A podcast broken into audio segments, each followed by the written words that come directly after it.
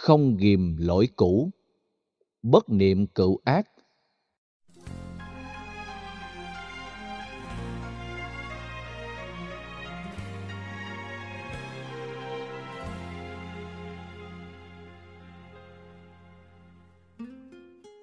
Cựu là cũ, là quá khứ, ác là những điều xấu, tiêu cực, bất hạnh nói chung.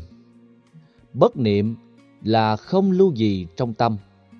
Như vậy, quán cừu sẽ khó tăng trưởng. Đó là phương diện tâm niệm. Nỗi đau quá khứ do người khác tạo ra là có thật. Nhưng từ lời dạy này, ta có thể rút ra bài học. Đó là không nên nuôi dưỡng nỗi đau trong quá khứ để nó tiếp tục bùng cháy. Không nên chu cấp thực phẩm cho nỗi đau đã qua. Hãy để nó đói dần mà chết. Không nên tạo điều kiện dù bất cứ phương diện nào cho nó cơ hội trỗi dậy hay tồn tại phát triển. Như vậy, phải tận cùng nỗ lực quên đi nỗi đau quá khứ trước khi nỗi đau đó được xã hội, có người, cộng đồng hay bất kỳ người thân thương nào giúp chúng ta.